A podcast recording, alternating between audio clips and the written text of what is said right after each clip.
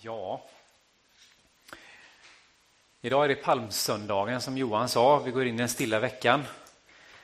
Och här står jag och ska predika och det skulle kunna varit en scen ur Som en tjuv om natten eller Left behind. Här är det de tappra stackarna kvar, fortsätter fira gudstjänst trots att alla andra har flugit iväg. Men, men, jag litar på att det sitter några kvar hemma och lyssnar också. Eh, Palmsöndag, som sagt, jag hade en annan predikan förberedd, men eh, den sparar vi till nästa palmsöndag. Ibland får man en ingivelse. Ganska ofta när man får en ingivelse och följer den så tänker man varför gjorde jag så här och inte det jag hade tänkt egentligen. Vi får se om detta var det rätta eller inte. Men eh, jag tänker att om det är någonting den rådande situationen i världen har lärt oss så är det väl att man får vara beredd på plötsliga omkastningar och ta dem med lugn och ro, eller hur? Det är i sanning märkliga tider. Hela världen är upp och ner. Orden tillhör en förälder till en av barnens klasskamrater som jag pratade med häromdagen. När var hela världen senast drabbad på det här sättet? Visst har globaliseringen och digitaliseringen gjort att världen i många avseenden krupit oss närmre, men det är ändå ganska lätt att stänga av tvn eller lägga undan telefonen och återgå till den där bekväma vardagen där andra människors bekymmer inte riktigt träffar oss. Det blir ju lätt för mycket och våra sinnen orkar liksom inte med att ta emot och bära allt det där lidandet. Vårt samhälle var ju isolerat och fragmenterat redan innan coronavirusets snabba utbredande över vår värld.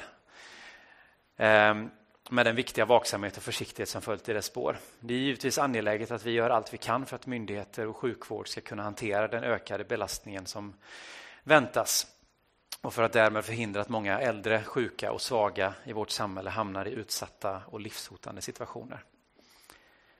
De senaste årens förändrade medielandskap drivet av den explosiva ökningen av inflytande som framförallt sociala medier har över våra liv har bidragit till en ökad polarisering där det goda samtalet och den sansade debatten fått ge vika för allt mer extrema åsikter där varje person med ett Facebook-konto och en smartphone har getts en plattform att uttrycka sina idéer på relativt ofiltrerat.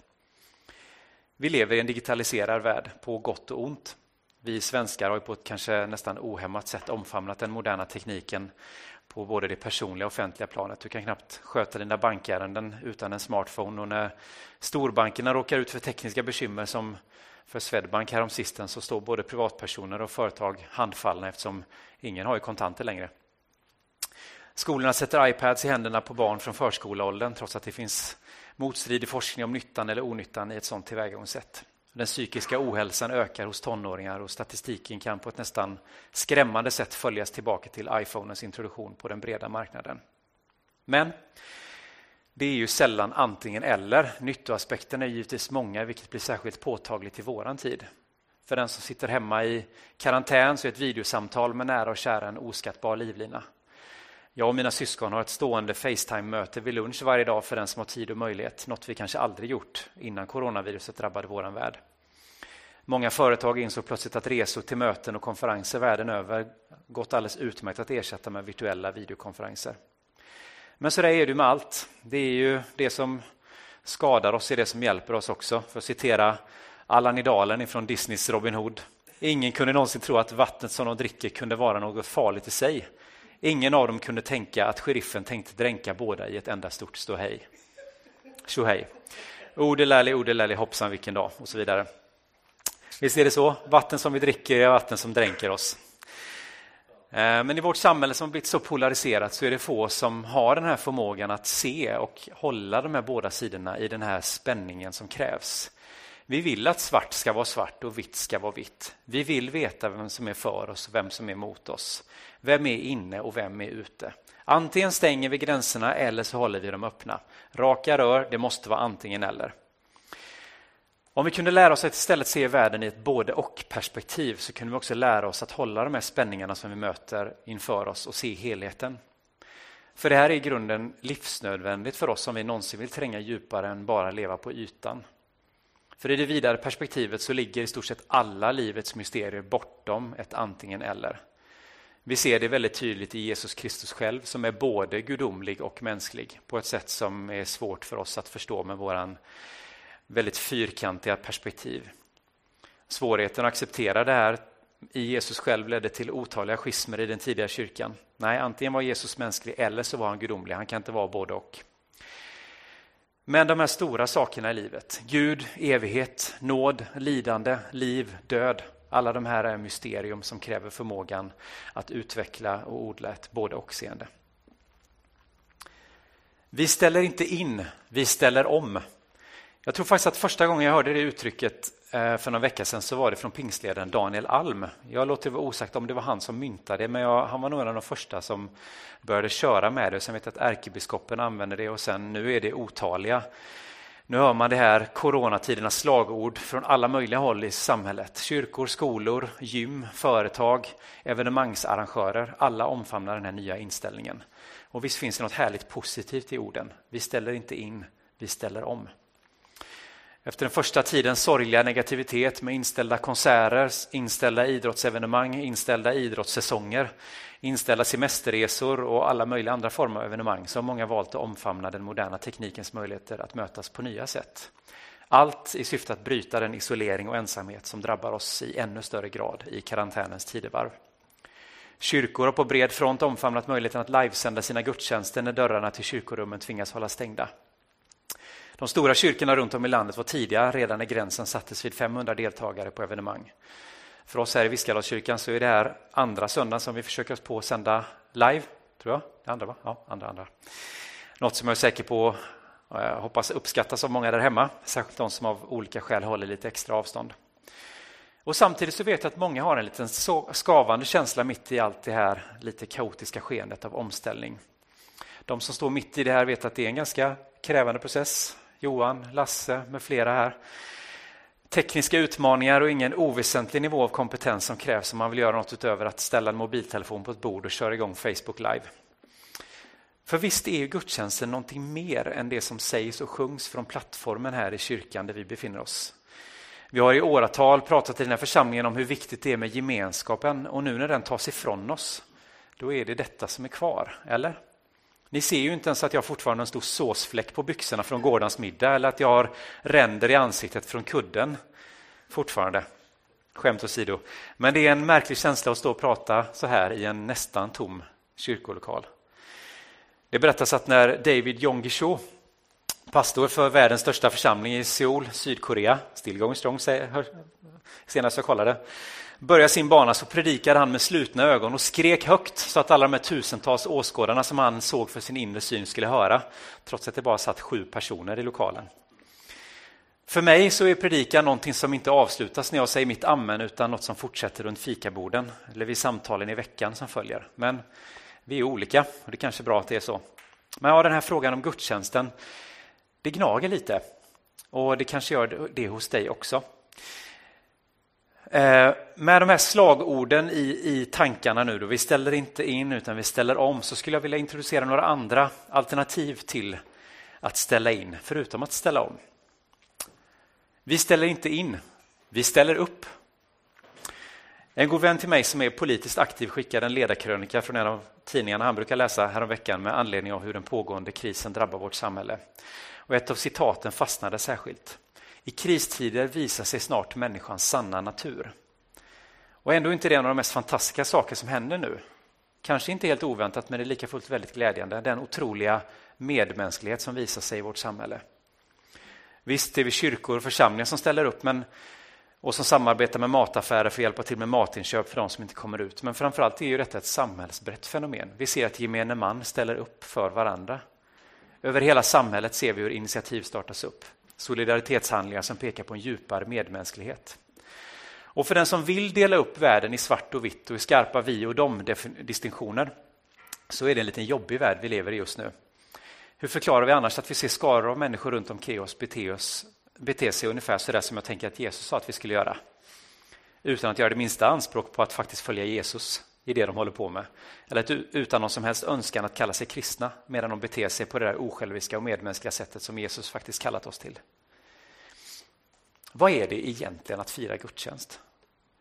När du tänker på vad en gudstjänst är så tänker du kanske nattvard, predikan, bön, lovsång, kanske med små variationer. Och allt det där som är en viktig del av det kristna livet, det får du till största del med dig i den här strömmande varianten också av det vi gör här idag. Men vad säger Bibeln om vad en gudstjänst är egentligen? Ja, inte jättemycket faktiskt. Framförallt så kallar den inte de första kristna sammankomster för just gudstjänst. Det här är vad Jakob har att säga om gudstjänsten, alltså ordet gudstjänst, i Jakobsbrevet kapitel 1 och 27. Men att ta hand om föräldralösa barn och änkor i deras nöd och hålla sig obesmittad av världen, det är en gudstjänst som är ren och fläckfri inför Gud och Fadern.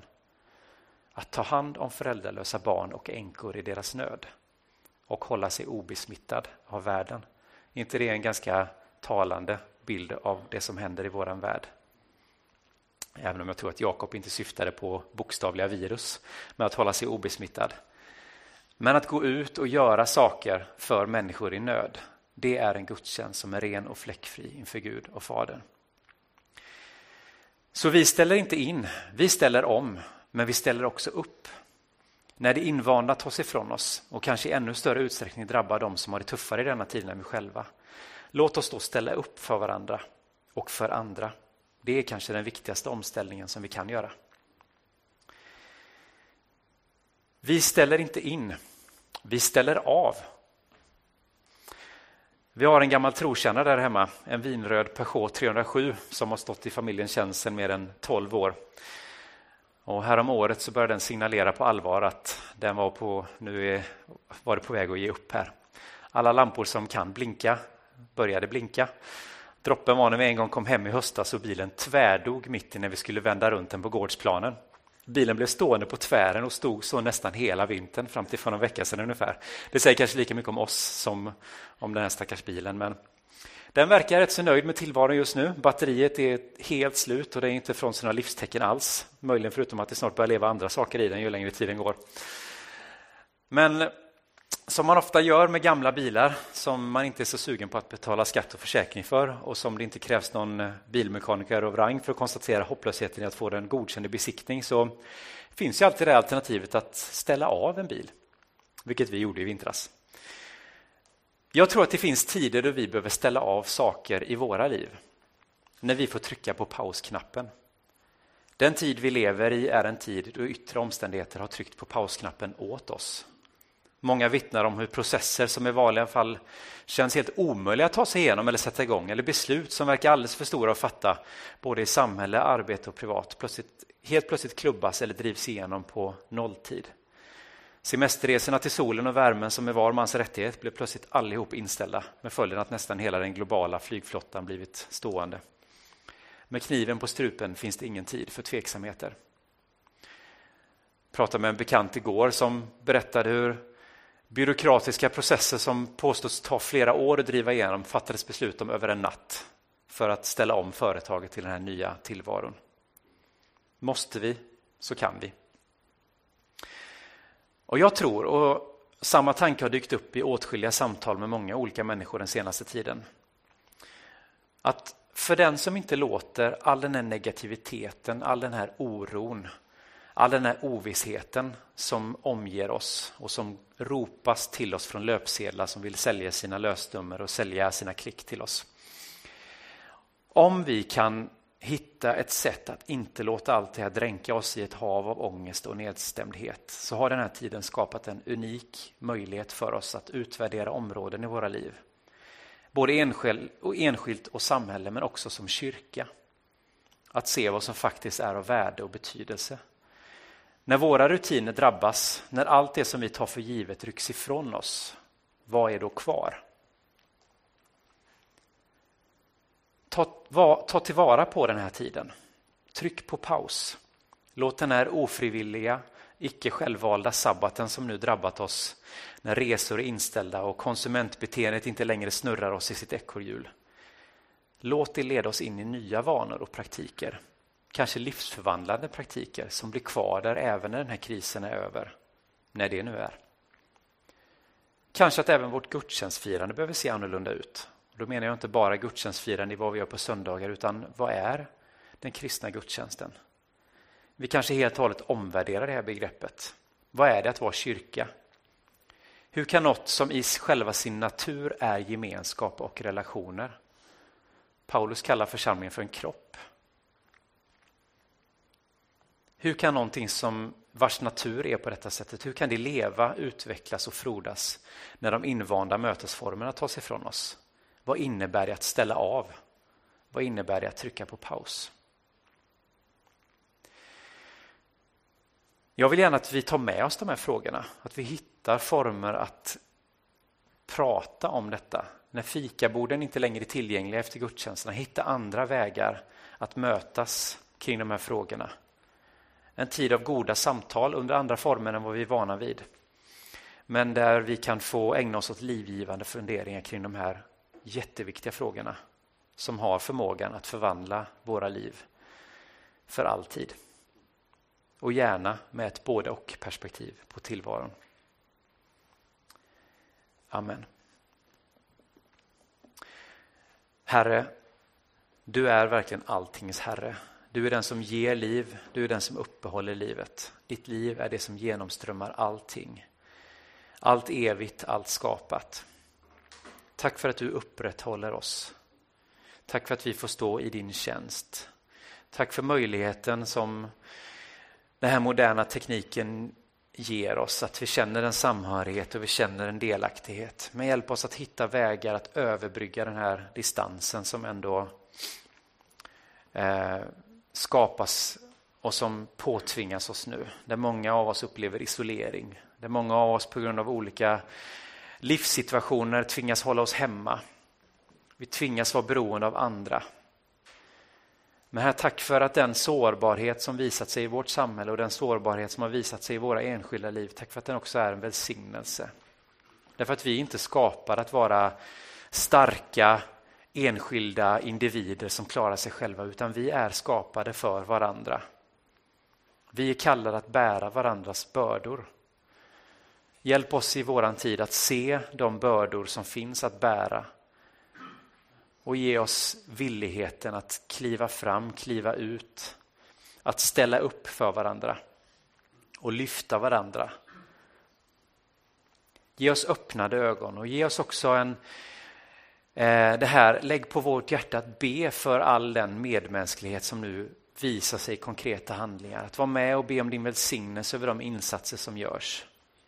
Att vi ber för sjukvård, för omsorg. Vi ber för alla de frivilliga som ställer upp och som gör saker för varandra och för andra.